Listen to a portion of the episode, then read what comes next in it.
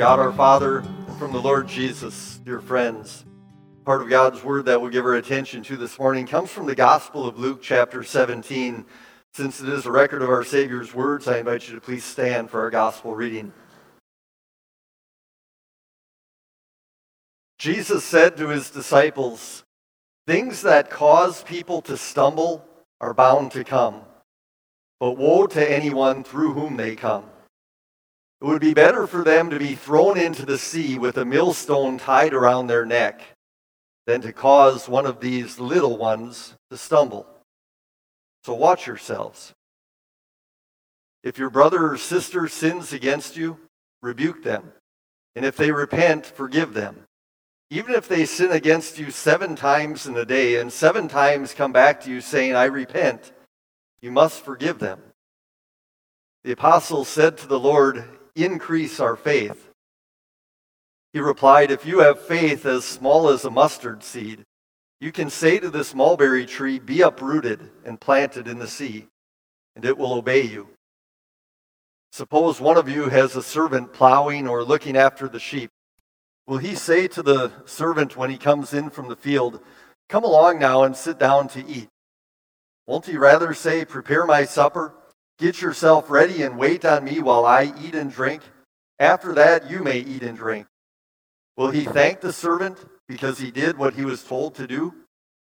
So you also, when you have done everything you were told to do, should say, We are unworthy servants. We have only done our duty. This is the gospel of our Lord. Please be seated.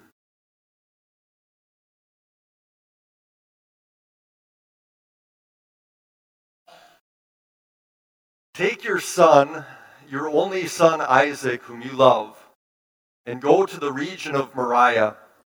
Sacrifice him there as a burnt offering. That was God's command to Abraham. And so early the next morning, Abraham got up, set out on the three day journey that would take him to the place where he would carry out this command. Once there, he built that altar. He bound his son Isaac and laid him on the altar, and then raised that knife. And it was only then that God put a stop to it. Abraham's faith had been tested and proved genuine. As I look around, I'm sure that most, if not all of you, are familiar with that account. It's no wonder that the Apostle Paul calls Abraham the man of faith. But as we think about that account, do we wonder whether or not our faith would be able to rise to such a challenge? When our faith is tested in ways far less severe than what Abraham faced, when the obedience that God requires seems more than we can offer, when the hardships of life seem more than we can bear, these words might quickly find their way to our lips. Today we heard Jesus' own disciples making this request Lord, increase our faith. Maybe that surprises us a little bit. I mean, after all, Jesus was with them in the flesh. They could see him, touch him, talk to him. They watched everything that he did, including the amazing miracles that he performed. If ever there were anyone who should have had a strong enough faith, it seems like it would be Jesus' disciples. And if they felt the need for their faith to be increased, well, what does that say about ours? So, why did they make this request? Well, it was because of the things that Jesus had just said, the instructions that he had just given. And maybe at first glance, those instructions seem kind of small compared to the command that God had given Abraham. But let's look and see. Jesus said, Things that cause people to stumble are bound to come, but woe to anyone through whom they come.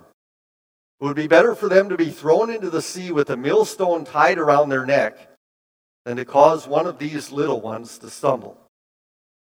So watch yourself. We live in a world that's ruined by sin and a world that's full of sinful people. And so things that cause people to sin are going to come. But Jesus says, don't you be the cause of that. He's warning about causing others to stumble in their faith by our own sinful words and actions. And Jesus is especially concerned about those he calls the little one. We think about children for sure, but also those who are new in their faith, those who are weak in their faith. And we know that there might be plenty of ways by our words and actions that we could cause such little ones to stumble. In a parenting Bible study I once led, the point was made that children are always learning. Doesn't matter if we're trying to teach them or not. They're watching, they're listening, and they're learning.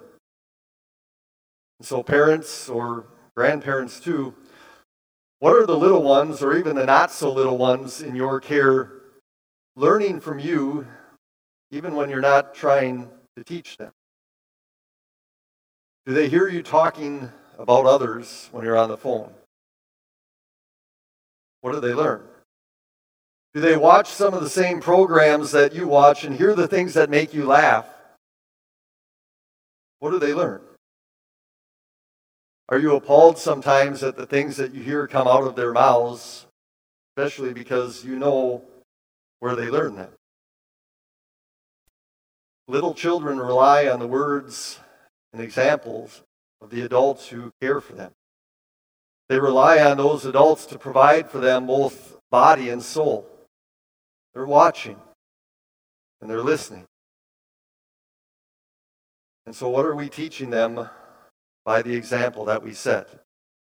Are we guiding them in their life of faith, or are we kind of leaving them on their own to figure things out for themselves? Do we show them what love for other people looks like? Or they hear us gossiping about people that we don't like? Do we provide them with an example of what it means to honor God above all things in our lives? Or do we some, sometimes send mixed messages to them by the decisions that we make or the priorities that we set? Jesus says, Watch yourselves. And what about those who are new in the faith or weak in their faith? They need our help too. Are we sensitive to that need? Are we patient with them as they grow in their faith? Are we there to try and help them and include them and encourage them along the way? Or do they kind of get the message from us that everything that they've learned doesn't really apply to us? We kind of do what we want and say what we want and live as we please. Jesus says, Watch yourself. Your words, your example may be the only witness that some people are receiving. What message are they taking away from that about what it means to have a faith relationship with the Lord? What kind of an example do they see from us? Do they see Christ's love coming through in all that we do and say? Or do they see people who are supposed to be different but look pretty much the same as everyone else they know.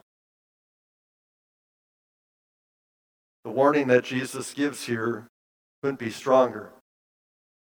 It would be better to be thrown into the sea with a millstone tied around our neck than to cause one of these little ones to stumble. So maybe we understand why the disciples said, Lord, increase our faith. Who can do this? But Jesus wasn't finished. He said, If your brother or sister sins against you, rebuke them. And if they repent, forgive them. Even if they sin against you seven times in a day and seven times come back to you saying, I repent, you must forgive them. Well, that's pretty difficult, right? I mean, maybe it's not too difficult for us to forgive that person for that one time offense that they committed against us. They did something that hurt us, but they said they're sorry, it's over, it's in the past, all done. But that one who sins against us again and again, the one who sins against us often in the same way again and again, it's unnatural to forgive. You want proof? Just think about some of the long standing grudges between nations and families and individuals. Sometimes that hatred and that thirst for revenge runs so deep that those things last for years and years. By nature, we are more inclined not to forgive than to forgive. And so, again, we understand why the disciples would say, Lord, increase our faith. Who can forgive like that?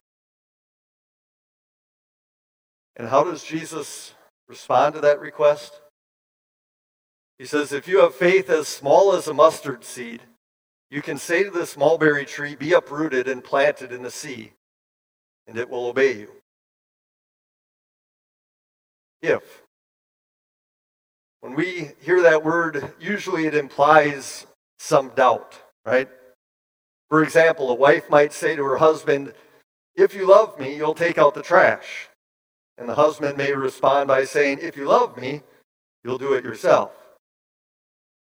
In each case, the one is calling into question the love of the other. But that's not what Jesus is doing here.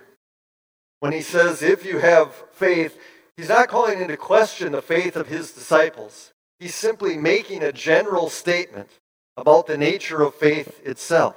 He's saying that faith as small as a mustard seed can produce amazing things, can do impossible things. The disciples seem to think that what Jesus was asking them to do was too much because they didn't have the faith required for it. Their faith wasn't strong enough for the task. Like so many others, the disciples seem to have had a misguided view of what faith is and how it operates. They thought that their faith and what it can accomplish depended mostly on them. If only they could have a stronger faith, a tighter grip, then they could do almost anything. But that's not the way that Scripture talks about faith. Faith is powerful not because of us, but because of Him, because of Jesus. It depends not on us, but on Him. Faith is powerful because it receives the powerful promises of Jesus, which never fail. That's why faith that's even as small as a mustard seed can do amazing things. Even the smallest faith can move mountains, not because of the faith itself, but because of the object of that faith.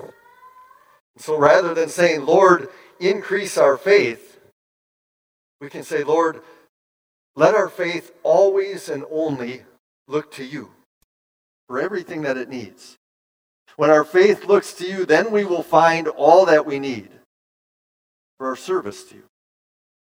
And see, that kind of faith, faith that looks only to Jesus and looks to Him for absolutely everything, that kind of faith can do amazing and impossible things. If your brother or sister sins against you, rebuke them. And if they repent, forgive them.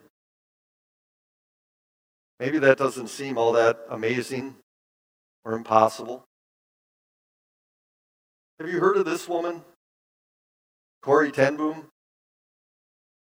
She was a Dutch Christian whose family hid many Jews and other people during World War II from the Nazis until they were caught. Corrie was just a young girl at that time. And when they were caught, Corrie and her sister were sent to one of the concentration camps, where her sister eventually died. After the war and after Corrie was released, she traveled to Germany to speak about her Christian faith. And in one of her talks there, she came face to face with one of the prison guards from the concentration camp where she was at. She wrote about that encounter in one of her books, and I just want to read for you a section of that. She said, It was at a church service in Munich that I saw him. The former SS man who had stood guard at the shower room door in the processing center at Ravensbrück. He was the first of our actual jailers that I had seen since that time. And suddenly it was all there the room full of mocking men, the heaps of clothing, Betsie's pain blanched face. He came up to me as the church was emptying, beaming and bowing. How grateful I am for your message, Fräulein, he said. To think that, as you say, he has washed my sins away. His hand was thrust out to shake mine. And I, who had preached so often about the need to forgive, kept my hand at my side. Even as the angry, vengeful thoughts boiled through me, I saw the sin of them. Jesus Christ had died for this man. Was I going to ask for more? Lord Jesus, I prayed, forgive me and help me to forgive him. I tried to smile. I struggled to raise my hand, but I could not. I felt nothing, not the slightest spark of warmth or charity. And so again, I breathed a silent prayer Jesus, I cannot forgive him. Give me your forgiveness. As I took his hand, the most incredible thing happened. From my shoulder, along my arm, and through my hand, a current seemed to pass from me to him, while into my heart sprang a love for this stranger that almost overwhelmed me. And so I discovered that it is not on our forgiveness any more than on our goodness that the world's healing hinges, but on His. When He tells us to love our enemies, He gives, along with the command, the love itself.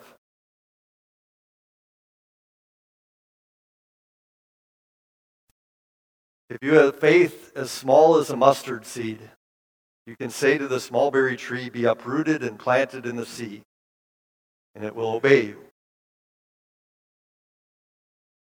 Faith does the impossible. When the obedience that God calls for seems more than we can offer, when the trials of life seem more than we can bear, when the tests of our faith seem more than we can endure, faith does the impossible. Because this faith rests on God, with whom all things are possible. We live by faith in Jesus. And when that faith draws on His love, on His power, and on His forgiveness, it can produce amazing things in our lives. But when it does, Let's not think that it was our strong faith that accomplished that. Let's not think that we ought to receive some sort of recognition or reward because of it either. Jesus concludes this section by saying this Suppose one of you has a servant plowing or looking after the sheep. Will he say to that servant when he comes in from the field, Come along now, sit down and eat? Won't he rather say, Prepare my supper, get yourself ready, and wait on me while I eat and drink? After that, you may eat and drink. Will he thank the servant because he did what he was told to do? So you also, when you have done everything you were told to do, should say, We are unworthy servants. We have only done our duty. Jesus is reminding us of the obligation that we have towards God. Our Christian life is simply our duty. This is what God created us for. This is what He redeemed us for. And so, if we get to that point where we have done everything that God asks, if we ever could get to such a point, we'd still have to say, we're unworthy servants. We've only done our duty. When we are presented with the challenge of following Jesus in this world, enduring the tests, enduring the trials that come, Jesus doesn't want us to focus on the strength of our faith, but rather on the object of that faith, on Him. He wants us to know first and foremost that it's only by His grace and power that we're saved. The status that we have as children of God, the forgiveness that we enjoy for all of our failures, the hope of heaven that we anticipate, all of that comes to us as a perfectly free gift from God's grace and not based on our works. It's not our faith that causes all those amazing things, but rather it's the faith that God worked in our hearts that receives all of those amazing things. So you see, it's not an increase of faith that we need. Rather, it's God's constant assurance that through faith in Jesus, we already have everything that we need. The Apostle Peter says it like this God's divine power has given us everything we need for life and godliness through our knowledge of Him, who called us by His own glory and goodness. When our faith looks up to Jesus, then we find the strength that we need to serve, no matter what He calls us to do. Amen. Now may the peace of God, which surpasses all understanding, guard and keep your hearts and minds through faith in Christ Jesus. Amen.